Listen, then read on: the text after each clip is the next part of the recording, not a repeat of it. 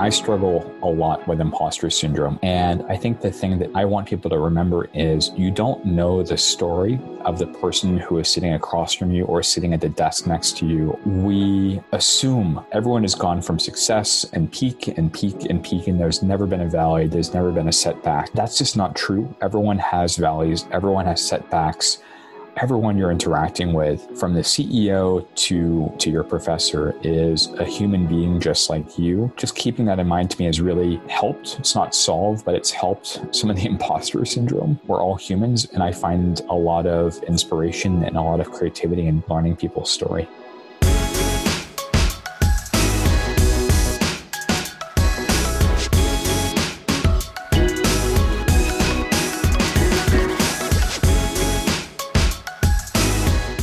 What's up, everyone? Welcome to another episode of The Artists of Data Science. Be sure to follow the show on Instagram at The Artists of Data Science and on Twitter at Artists of Data. I'll be sharing awesome tips and wisdom on data science as well as clips from the show. Join the free open mastermind Slack channel by going to bit.ly.com forward slash Artists of Data Science, where I'll keep you updated on bi weekly open office hours that I'll be hosting for the community. I'm your host, Harpreet Sahota. Let's ride this beat out into another awesome episode. And don't forget to subscribe, rate, and review the show. Bye.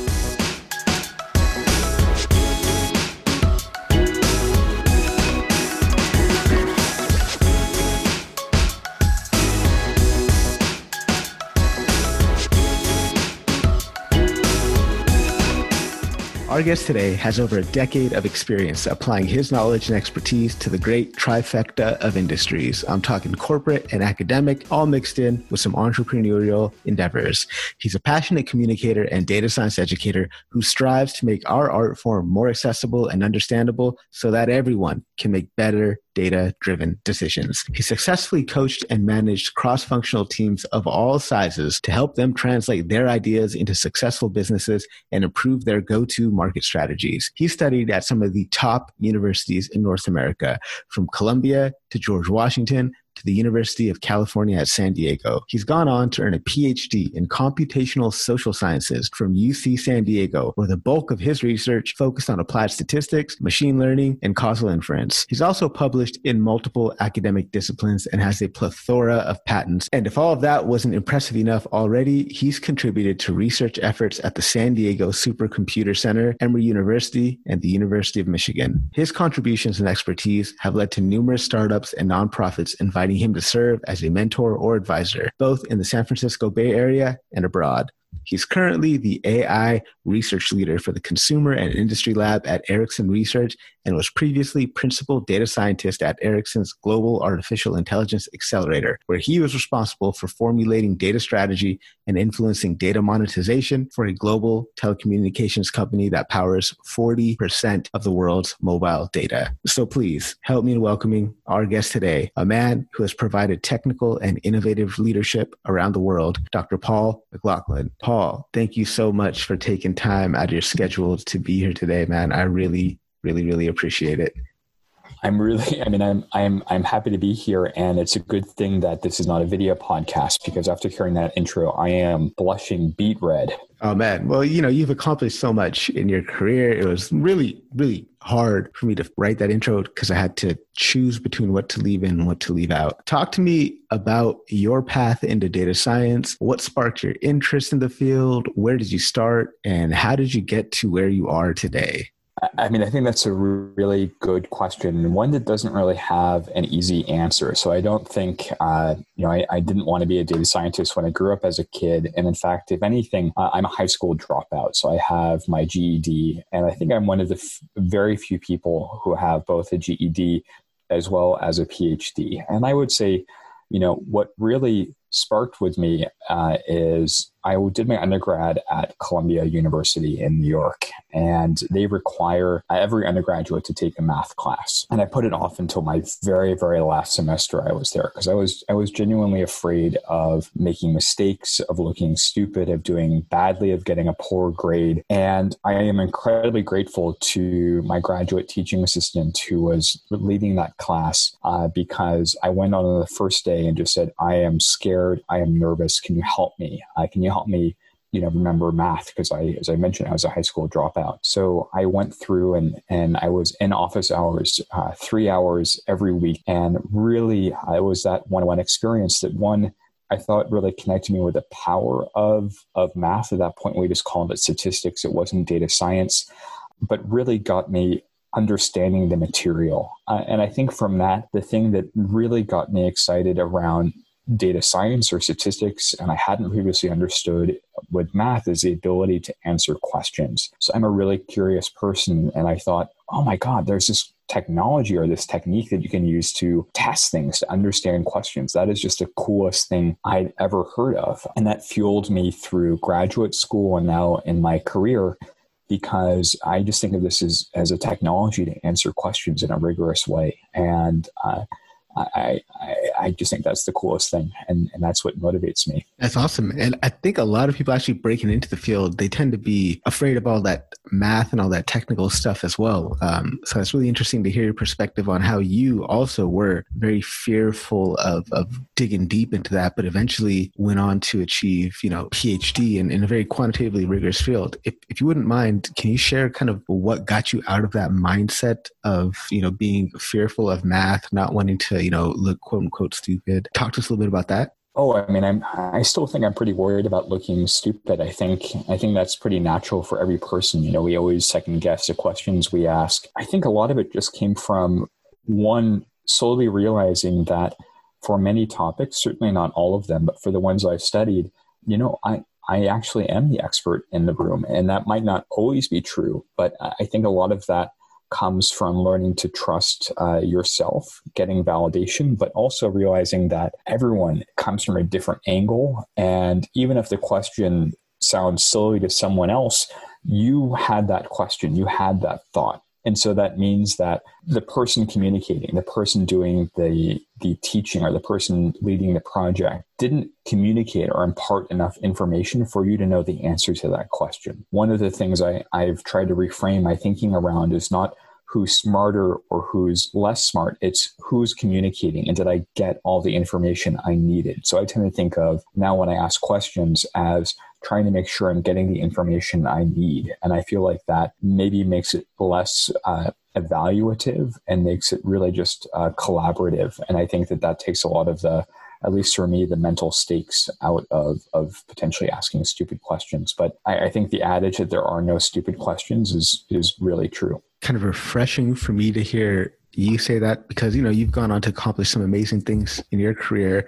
And I know that myself and many other data scientists also will sometimes feel that kind of bit of that imposter syndrome. And to hear somebody that's at the quote unquote top of the game uh, say that they still kind of struggle with that and feel that, it just makes it um, makes you not feel as bad about it, I guess. So yeah, thank you so much for sharing that. Where do you see the field of data science, machine learning, and AI headed in the next two to five years? So I work at Ericsson, and Ericsson is the world's leading telecommunications company. So as you mentioned in our introduction, we power or 40% of all of the world's mobile data is traveling across our networks in a given moment. And what we're really excited about and what I'm excited about is 5G. And I think that the connection between 5G and data science is not immediately obvious. But for me, what I think a lot about is 5G reduces latency. So what that means practically is that the lag time between a data, you know, some data being recorded and being able to process it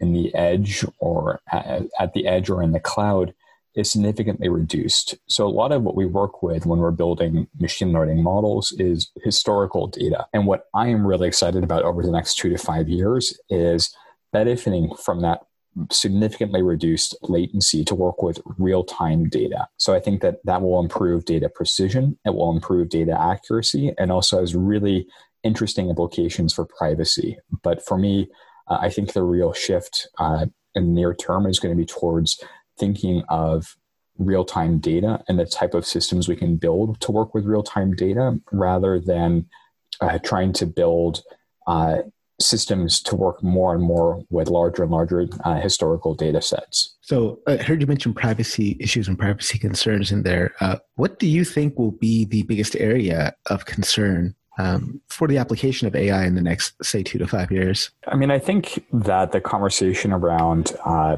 algorithmic bias or algorithm and trust in algorithms is going to be inc- increasingly important. Uh, I think that we have seen some societal changes where we are giving more and more emphasis to machine learning, but we haven't necessarily brought people on board on that journey. So people feel or worry that a lot of uh, decisions are being made by algorithm. Um, I think privacy and trustworthiness in AI is a critical issue and something that uh, I personally take extremely seriously. Uh, and I think that Ericsson and, and really most companies as well take pretty seriously. Uh, where I think that we can really work to improve and where I think uh, you know we are working to improve at Ericsson and hopefully as a discipline is making machine learning much more accessible in the sense of using explainability or explainability techniques. Because right now I think a lot of people are concerned that algorithms are black boxes and that means that they don't know what is happening inside of the algorithm and maybe the data scientists themselves don't know. And I think being able to offer explanations uh, and interpretability will make those algorithms much more trustworthy. And, and by trustworthy, I mean at the societal level. Um, and I think that that is going to be an incredibly important uh, focus for AI and data science, and as regards kind of privacy and trustworthiness going forward. In this vision of the future you have there, uh, what do you think will will separate the great data scientists from the good ones? I think willingness to actually ask good and difficult questions. So, that to me, I think touches on the imposter syndrome you asked. Uh, I think one of the challenges for data science is that we both have to have an incredible amount of domain expertise as data scientists. So, we need to you know be on top of the literature because it's constantly evolving and there's always new things to learn but we also are now starting to embed ourselves into industries so that requires us to have subject matter expertise both as data scientists and for the industries in which we are working. So I think someone who can combine those two together creatively and then speak passionately about that combination is really where you'll see kind of great data scientists distinguish themselves from good ones because we need to make sure that the tools we are using bring value to the industries in which we are working. It also means that we have a lot of work to bring our non technical stakeholders along the journey with us because we can build the best and most innovative and cutting edge algorithm. But if our sales team doesn't feel empowered to talk about it, that can be a challenge. Or if our stakeholders don't understand the research and the innovation that went into it, that can also be a problem. So I really think a great data scientist brings domain expertise in machine learning, subject matter expertise in their industry, and an ability to bridge the two. That was really well put. Thank you so much for that. Um, so I've seen Ericsson mentioned in the news uh, and in your post on LinkedIn recently with respect to the efforts of the 400 volunteers who took part in the White House Office of Science and Technology COVID 19 Open Research Dataset Challenge for information retrieval problems that were using NLP. For those people who are tuning in that maybe aren't data scientists or aren't familiar with the concepts, uh, can you quickly give a high level overview of what information uh, retrieval is? Yeah, of course. So, information retrieval is pretty much like building a search engine. So, if you have a group of documents, in this case, we were looking at uh, when we started in March, 20,000 uh, academic papers that have been published on COVID 19. Uh, now in May, I believe there are 70,000 papers in that same corpus. So the goal is how do you retrieve information or how would you search through those documents? So the goal for that type of data science is to match understanding of a question. So I want to know more about this. And then mapping also which documents talk about that uh, that specific topic. And how about NLP? I mean, in this case, you know, NLP, natural language processing, is trying to understand meaning from words in a document. So things like grammar, sentence, topics.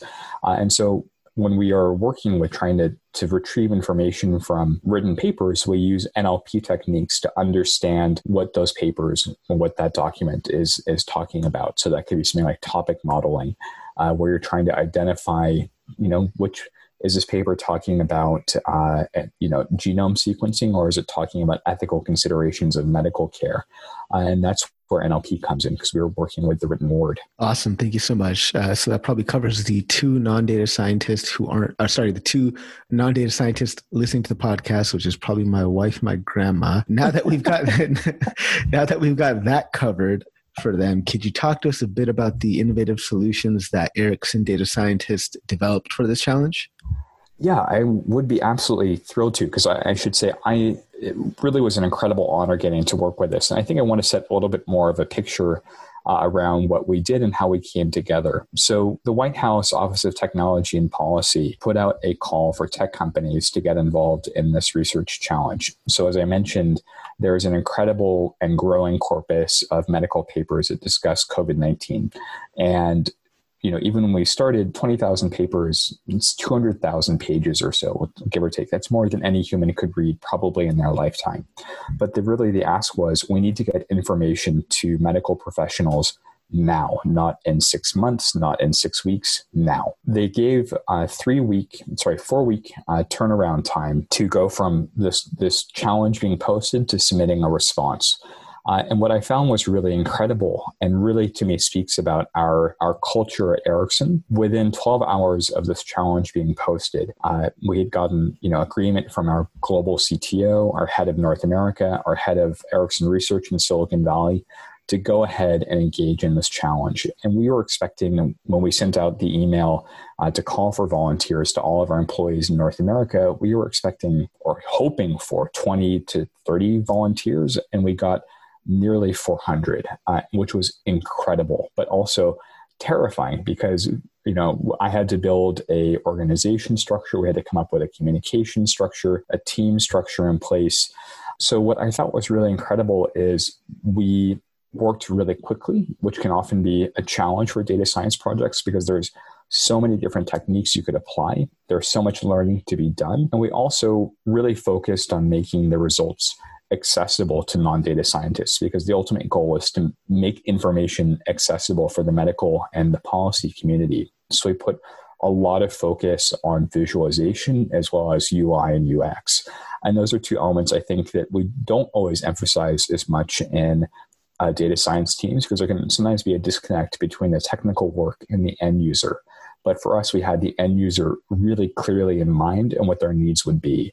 Uh, so that was really, for me, one of the coolest aspects is getting to make sure that the results we put together and the models we built were useful for the medical community.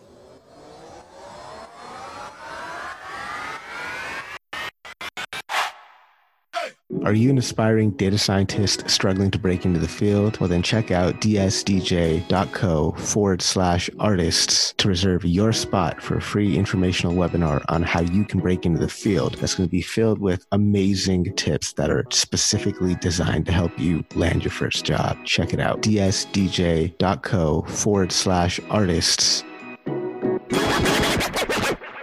400 people volunteered. Were they all data scientists or were they kind of cross functional uh, teams? Completely cross functional. So we had everything from you know some of our most senior and experienced data scientists. So I should also note, uh, even though the challenge or the opportunity went out to employees in North America, uh, we had volunteers in Canada, the United States, Sweden, Ireland, Brazil, and India. So it became a completely global response. Uh, but we had everything from, because again, we had to make sure everything was valuable for medical practitioners uh, who may be in the field who may not have 10 hours to sift through all of the papers even the ones we identify for them. So we had everything from ai experts working on summarization techniques and applying those to technical and non-technical writers who could help us document our code uh, help people understand how to use it.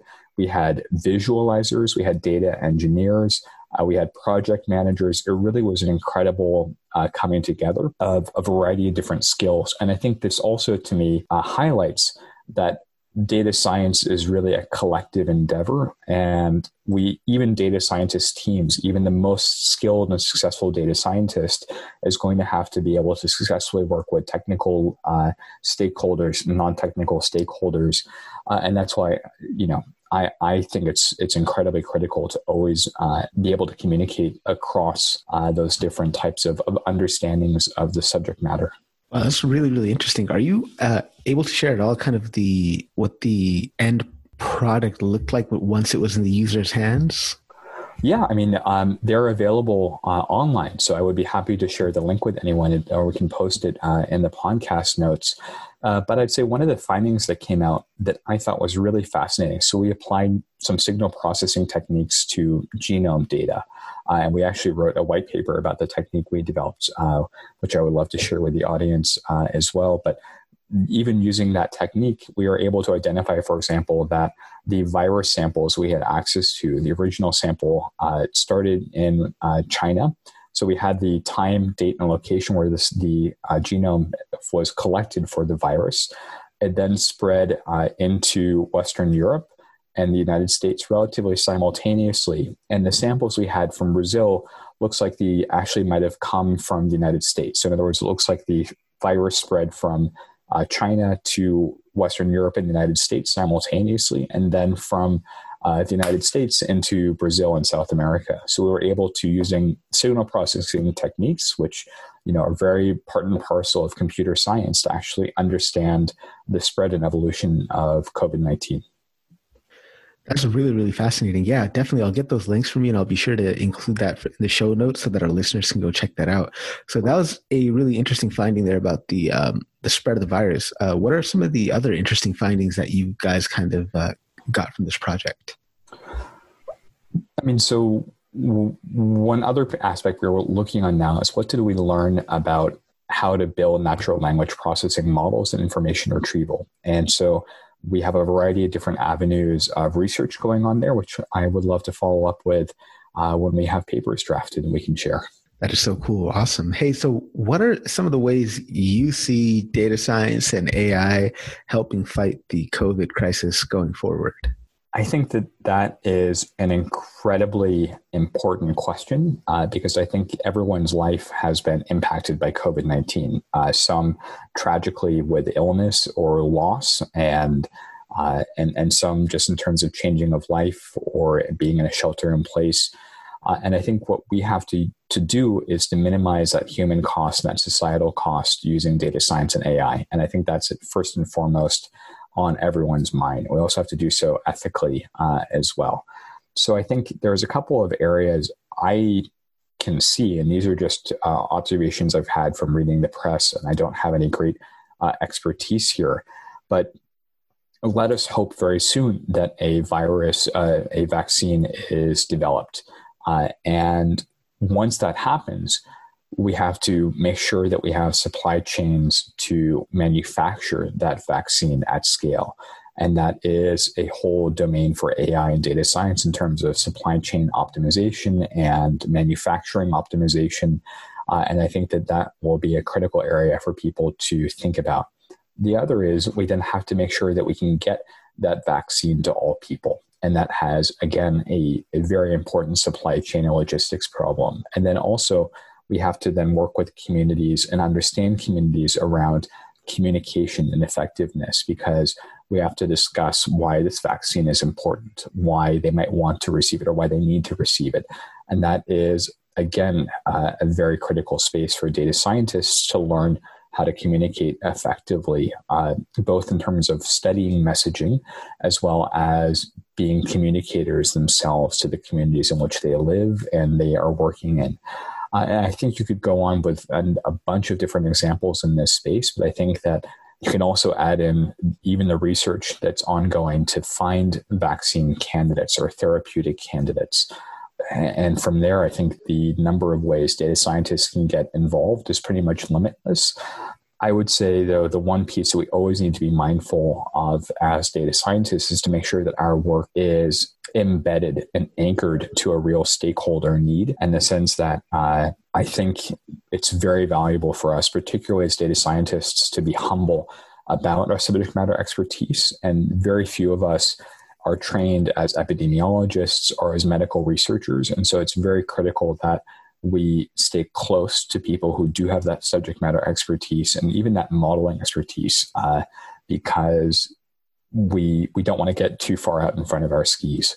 Yeah, thank you for that. That's that's also a very very important message, and also given given me and our audience a lot to think about. So thank you so much for that. Congratulations on your new role, AI research leader for the Consumer and Industry Lab. So can you tell me a little bit about how the Consumer and Industry Lab fits into Ericsson? Yeah, so Ericsson, as I mentioned, is the world's leading telecommunications company, and I, I would say many people, when I mention that I work at Ericsson, uh, are not familiar with what we do or what our what our company is. And often I'll get asked, "Do you guys still make cell phones or something along that line?" But Ericsson is really the world's leading telecommunications company, and so that means that we build, design, service, and install many of the world's mobile networks. So here in North America, if you're using your cell phone to listen to this podcast, it's very likely that you are connected to an Ericsson managed network and using Ericsson radio equipment uh, to connect. Uh, so we are very core and essential to the world's kind of connectivity. So because of the importance of research to Ericsson to make sure we're always at the forefront, uh, we have 20,000 R&D staff around the world. So R&D is incredibly core and essential to what we do as a business. Uh, and the way Consumer and Industry Lab fits into that is we are the voice of consumer and industry inside of Ericsson Research. So we help understand and work with stakeholders to understand what consumers and industry uh, industries will be doing with mobile networks five years in the future, ten years in the future, and then we help guide our R&D teams to make sure that we have the technology, the know-how to make that technology vision possible. So, for example, uh, we recently released a report around the Internet of Senses, which is the idea that by 2030, we forecast not only will people have XR and VR glasses, but they'll be able to interact digitally with all senses. So, touch, smell, taste, uh, through haptics, through uh, human brain uh, interfaces and the like. And so, it's really incredibly, I mean, very visionary uh, insights and then Ericsson's R&D team will be guided in part by that that vision setting the consumer industry lab does in terms of the orientation and direction of the research we engage in. Wow, that sounds really, really fascinating. So, you know, you've worked on several XR VR related patents. Um, can you first, for anyone who's not familiar with those terms, just kind of define what XR and VR are and maybe share with us what aspects of XR and VR are most interesting to you? Yeah, so VR uh, just is short for virtual reality, and XR is short for extended reality. So in virtual reality, I think the idea is you would wear a glasses or a headset, and the environment you see through the glasses would have very little to do with the environment in which you are in. So, for example, uh, you might be in your home, but you would use virtual reality to be at a concert or to watch a movie or to you know travel to a place you've never been to before. Whereas extended reality the idea is to augment to improve or to give you additional information in the environment in which you already are. So for example it might help give you directions uh, as you're walking around a city you've not been to before. It might help guide you to a, a bus stop or maybe you would watch a movie or a video while you're sitting on the couch through xr so the idea is, is with XR is that uh, essentially just augments the world you're in already, whereas virtual reality kind of replaces it. Uh, and I think what I am really excited about, maybe excited is not the right word, but one thing I think is really important from a research angle is security in XR and VR. And that can mean everything from uh, making sure that the types of content people see is safe for them. How do we also make sure that people uh, are not manipulating the content people see. So if you think of deepfakes, that could be a concern that comes up in XR and VR. And we are working on solutions around that uh, as well. I think that the layering in of physical space, which is what happens with extended reality uh, poses additional implications for security that are very important from a research perspective and very re- rich from a resource uh, from a research perspective and uh, give us a lot of opportunities to innovate uh, because as we as this technology matures uh, it's critical that we put uh, ethics safety and trust uh, first and foremost in our, our research and development. You mentioned something that I kind of flipped a, a light in my head about uh, concerts, movie experiences, things like that. Um, kind of going forward in this social distancing world, I don't know how long this is going to be a thing or how long this is going to impact our world for but do you see a lot of applications for that um, with you know concerts now being fully vr the movie going experience being fully vr like wh- what do you see uh, virtual reality kind of having an impact in like in, in a mass consumer market I mean, I think that's that's a real and important use case for this technology. I think that the fundamental piece we have to remember with kind of concert going or watching movies these are fundamentally social and shared experiences. So it's nice, you know, you can watch a movie now with Netflix, but why we go to the movie theaters or why we go to a concert is to share that experience, many cases, with friends uh, you know, even myself, I, I, don't know why, but I, I, I don't know if I've actually ever gone to a movie on my own. I, to me, it's something that I always want to share with someone else. So we can now, you know, there's so many Zoom parties where you might watch uh, a video or a TV show together with your friends, but it doesn't have that same immersiveness that going to the concert, going to the movie theater with your friends has. Uh, and I think that XR can help bring that immersiveness, but also that shared element together. So it's not just, you know, I have a little window on my laptop and we're we're chatting and as as a movie is playing through Zoom or through any other messaging app, we are at, at that concert together. And that is, I think, captures in a much more fundamentally human way uh, what these experiences mean for us as as social animals. That's really really interesting. By any chance, have you seen the show on Amazon Prime called uh, The Feed? I have not seen that. No.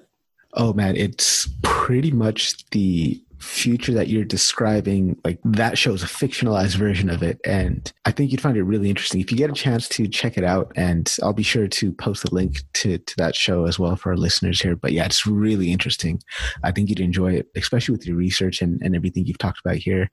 Um, but yeah, thank you so much for, for that information there. Um, so I was wondering if we can switch gears a little bit and maybe pick your brain on, you know, some, some career tips for data scientists. Um, you know, as someone who's the first data scientist in an organization and who wants to spread the message of data driven methodology, uh, what are some challenges you foresee uh, someone like that facing? And can you share some tips uh, on how to overcome them? Yeah, I, I, I can, uh, based on, on some personal experience as well as conversations uh, with friends and colleagues. I think particularly for you know really smart and bright people graduating with a bachelor's, master's, PhD in, in data science or statistics or computer science, we've gotten or you get really used to being around people who understand the concepts and vocabulary you're using and also why they're important. And what then happens though is when you're hired into a company, you maybe for the first time or for the first time in a long time in an environment where people don't share that same understanding as you do, and also don't understand the value that some of the work that you are doing uh, brings to their organization or to their own team. And so I think what can often happen in those senses is we don't have as much practice in explaining I don't want to say in layman's terms because I think that that is, is actually underselling the importance of this type of conversation, but in non technical terms, why the work that you are doing matters and what value it brings to stakeholders, to the organization, to a bottom line. And I think that that is actually super critical. Uh, and I think that it is something that is very, very difficult to do. And it requires a lot of practice. And it also, I think, requires data scientists to be proactive and reach out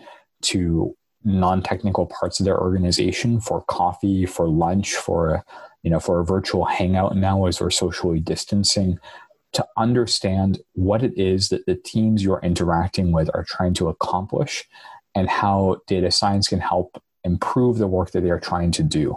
But it also requires a lot of humility because it requires starting from a premise that you have some incredibly valuable and important technical skills, maybe ones that no one else in your organization has, but particularly for a data scientist who's just starting out. It also requires a lot of humility and acknowledging that don't have the subject matter expertise yet that the stakeholder you're interacting with does.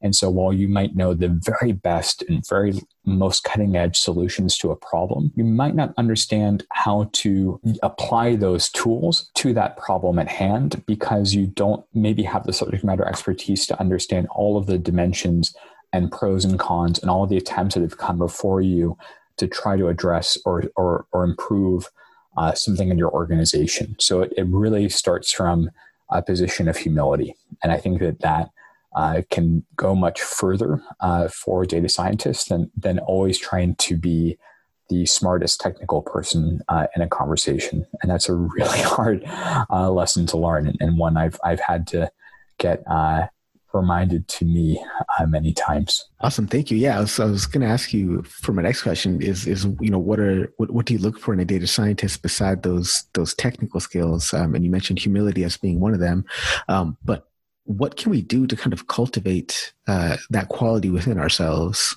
I mean, I, for me, I would say part and parcel of humility also comes curiosity. And, and why I say that is I think curiosity means to me when I interact with someone who's very curious, it means that they want to know more. And to me, that's just, just an acknowledgement of the limits that any individual human can know. We're always going to have part of the picture. We're not going to have you know the full answer or, maybe some of us are very very lucky you know to be and some of us are far smarter than i but they will maybe some will have that that full picture of knowledge um, but i really when i am hiring people when i'm talking to people i really resonate with people who are curious and that means people who are willing to go out and talk to, when they're on the job talk to people who they might not have interacted with before uh, ask questions, even if they might might maybe sound very basic, because to me it, indicates that they really want to understand, and through that understanding, it's going to shape and guide how they apply tools. And, and data science is a set of tools that we have to solve problems. Um, so I really react very positively when someone kind of expresses curiosity and a problem solving mindset. Um, and I don't know how to uh, inculcate that. But maybe one good approach, eh, or just as a practice, is if you're inside of a company, try to reach out and have uh, a virtual coffee or a conversation with someone whose work you don't fully understand uh, or, or what they're accomplishing. You don't, you know, you, you haven't had the chance to interact with yet. And just chat with them for 15 minutes, 30 minutes. And if you're looking for a job, go to open houses, go to virtual events, learn, because that's also really going to help, I think, guide your career because it's, I would say it's very valuable to understand a particular industry or some of the questions that come up in an industry. And when you're graduating from a data science program, you still haven't tried all the industries that are out there yet. So going to open houses, going to startup events, going to meetups is going to help one fuel your curiosity and teach you a lot about what different industries are working on and what they're trying to solve. I really like that advice as well as how to get exposed to different industries and how to understand different industries. Um, so you mentioned networking, speaking with people. What else can we do to kind of gain some industry knowledge, some industry awareness? Um, is, is do you have any other tips regard to that? Read a lot. Uh, yeah. and i can only say these are things that that i try to do. I don't know if i'm successful at these yet uh, but i try to read a lot in the sense of i read a lot of nonfiction. I also read a lot of uh, fiction because i think to me it gives me a window into what different people or different problems that might crop up are. And um, I just find that inspires my own uh, creativity. But this is what works for me. I think what might work for for everyone else is is really is going to depend upon you, your personality, and what your interests are. Uh, but I think if you keep from a mindset of of humility and curiosity, it's a pretty good foundation to build on. That's great advice. I always recommend to my mentees that if they are wanting to know about a particular industry, the best thing is, like you said, read, but just read case studies because by reading case studies, you'll be able to get exposure to the vocabulary and the terminology that is in that space that can then direct your research efforts in a more concentrated way. I think that's great advice. Yeah. And it also, it's just so helpful even to learn the vocabulary and what's, you know what solutions people have tried before uh, because very few industries uh, are brand new. And so they've gone through different different fads different technologies different approaches. And so particularly when you're communicating with people who've been in industry for a long time, uh, they might view data science rightly or wrongly as just another, you know, flash in the pan or a new trend. And so if you can articulate to them that you understand the industry, some of the history, you will go so much further, I think, in being able to persuade people about your approach. Do you have any tips for data scientists who find themselves in a room full of executives um, and they need to communicate their findings or communicate their ideas? I can only share what I try to do myself. I don't know if these are successful because I think, as any good data scientist knows, it's hard to know the counterfactual here. Um, but what I what I find when I'm listening to a presentation really powerful to me is when someone connects it to what that stakeholder is trying to accomplish. And what I mean by that is if you're interacting with your head of sales, but they're probably less interested, although they might be at a personal level and some of the technical work. But they're, you know, what they're judged by, what their assessments are, is how much do they sell. And so uh, I think communication is very powerful or very effective when you tie it to what that person or what the audience needs to know or why they would be excited about the work that you have done. So for a data scientist, that probably means if you're interacting with your head of sales, maybe they're a little bit less interested in the architecture for your deep neural net, and they might be more interested in how the results from the model can make them more effective or make their teams more effective. Uh, and so that can be a very delicate balance, though, because you don't want to completely black box your model or to undersell the the effort that you put into building that model. But you, I think that tying that to what does an audience need to know and why are they why would they be excited about the work that you've done is a really good uh, frame of mind to keep when you're putting together a presentation or communicating.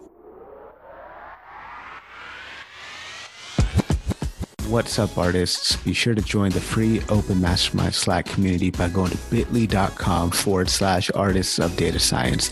It's a great environment for us to talk all things data science, to learn together, to grow together. And I'll also keep you updated on the open bi weekly office hours that I'll be hosting for our community. Check out the show on Instagram at the artists of data science. Follow us on Twitter at artists of data. Look forward to seeing you all there.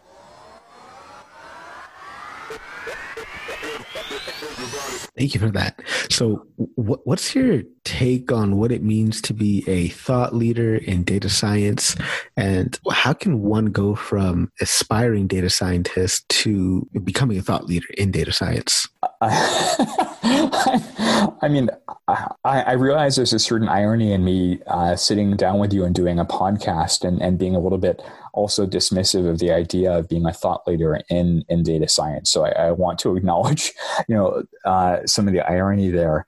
Um, I think the real challenge is that um, my thoughts around being a thought leader are really focused on what is the value of the communication you bring. And I think anyone who is on LinkedIn has seen a thousand and one posts about data science. Uh, and, but what I think really cuts through, you know, what is the signal to the noise is where you are communicating and sharing information that is valuable and that is, is pitched at a level that makes the work you've done accessible. And I think people take a lot of different uh, approaches to this because what I mean by accessible can be very different depending upon your audience. So if you are a NLP expert and you want to be a thought leader on NLP, accessible might mean talking to other people who have very deep domain expertise in NLP. So maybe you don't need to be as mindful uh, around uh, some of the jargon, some of the framing, some of the motivation, because you can assume very clearly what people know. But if you're trying to be a thought leader in data science for executives,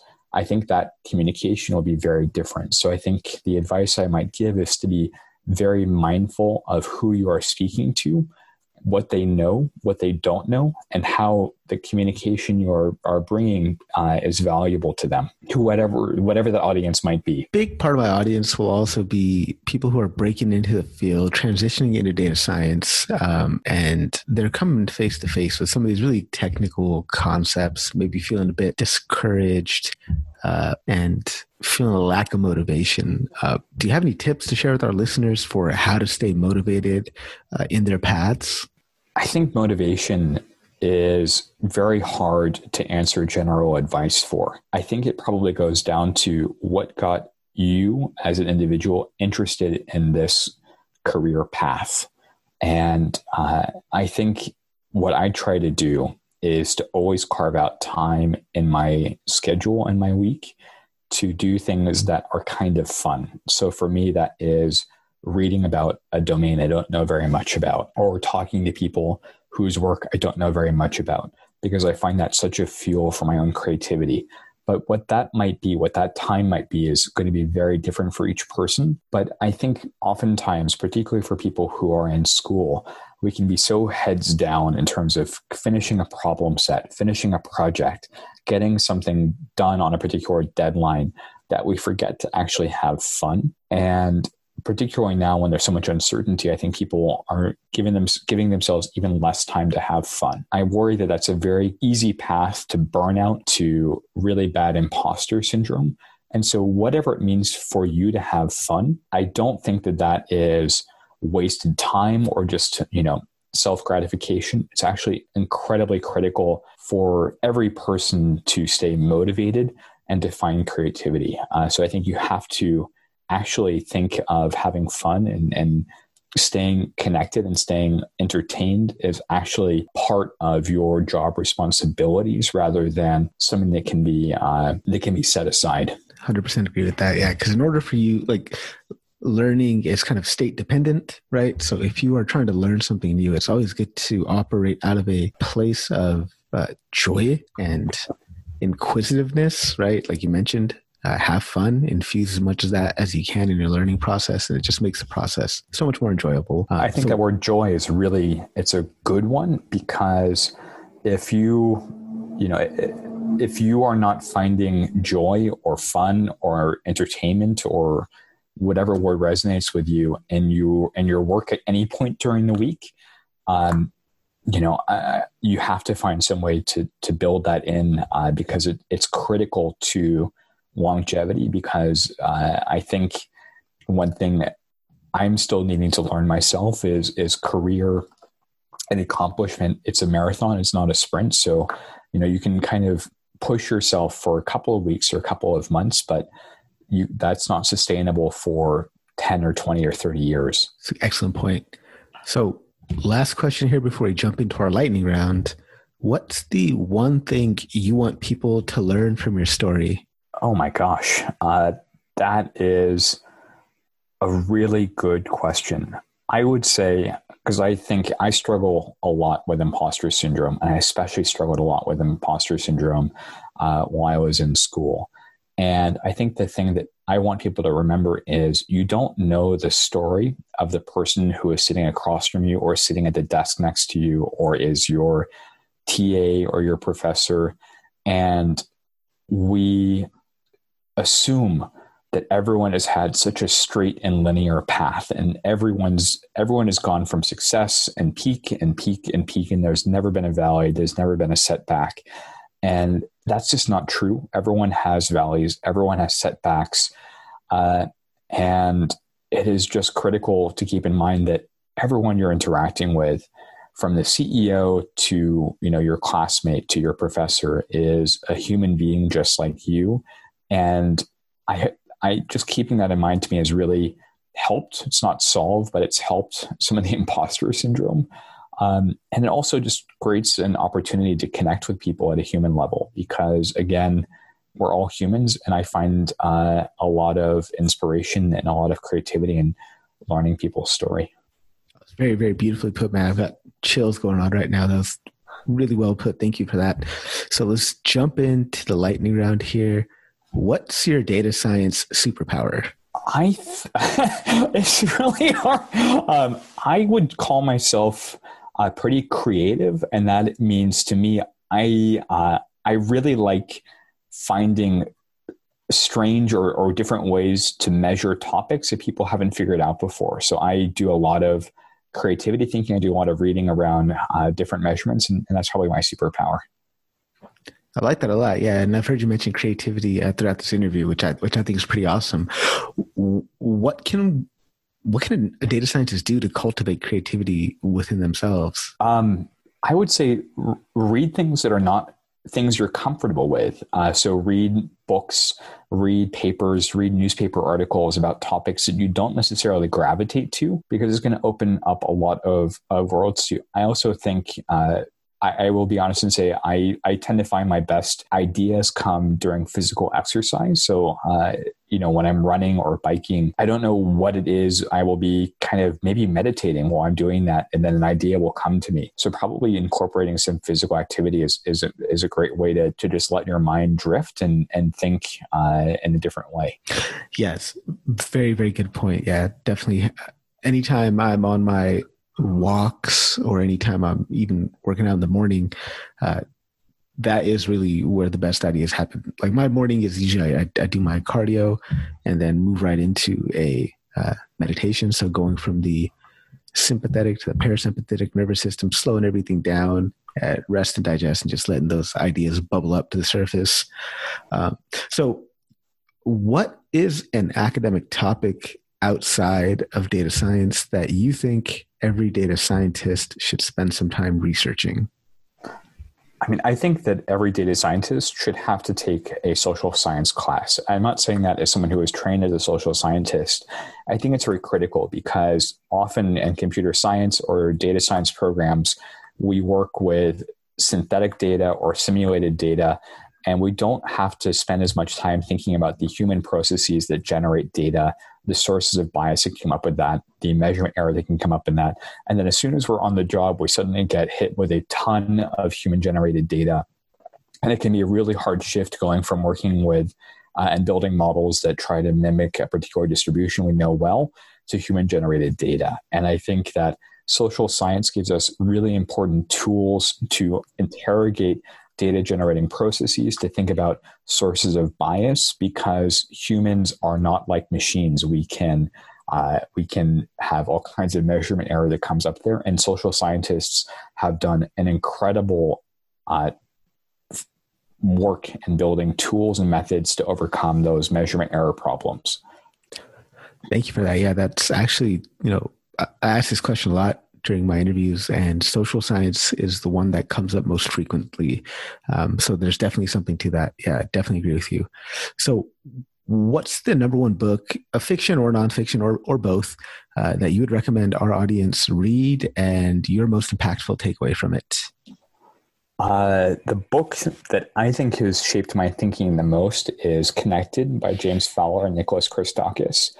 So I think a lot, uh, you know, I work at a networking company. I think a lot about social networks. And I don't mean, you know, Facebook or Twitter or Instagram. In this case, I mean the way that humans interact. And that actually has really interesting properties, both from a statistical sense in terms of how we think about statistical error and, you know, IID properties, but also in terms of how we think about nudges or uh, contamination or spread of information. Um, and I really think that uh, this has kind of interesting implications for data science and society overall.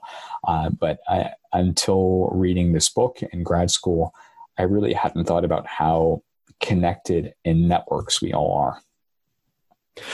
What's the weirdest question you've been asked in an interview?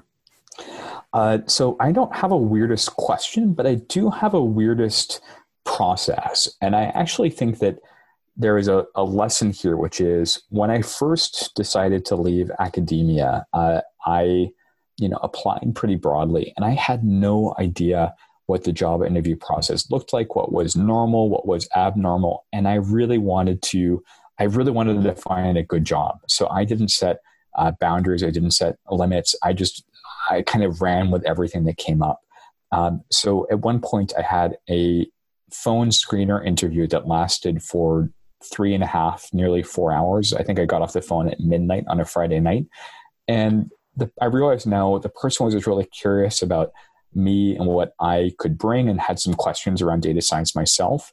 But I didn't realize that maybe a four hour screener interview is not normal. So I think the lesson for me here is uh, to, even if you're interviewing for your first job, it's really important to set uh, boundaries for yourself. What's your favorite question to ask during an interview? Uh, when can you start? it's a great one. Uh, it's mostly because if I interview, I'm I'm really rooting for you. I want you to be part of of, of the team. So I, uh, that's the favorite question when uh, when I can, you know, say everything went really well. So, if we could somehow get a magical telephone that allowed you to contact 20 year old Paul, what would you tell him?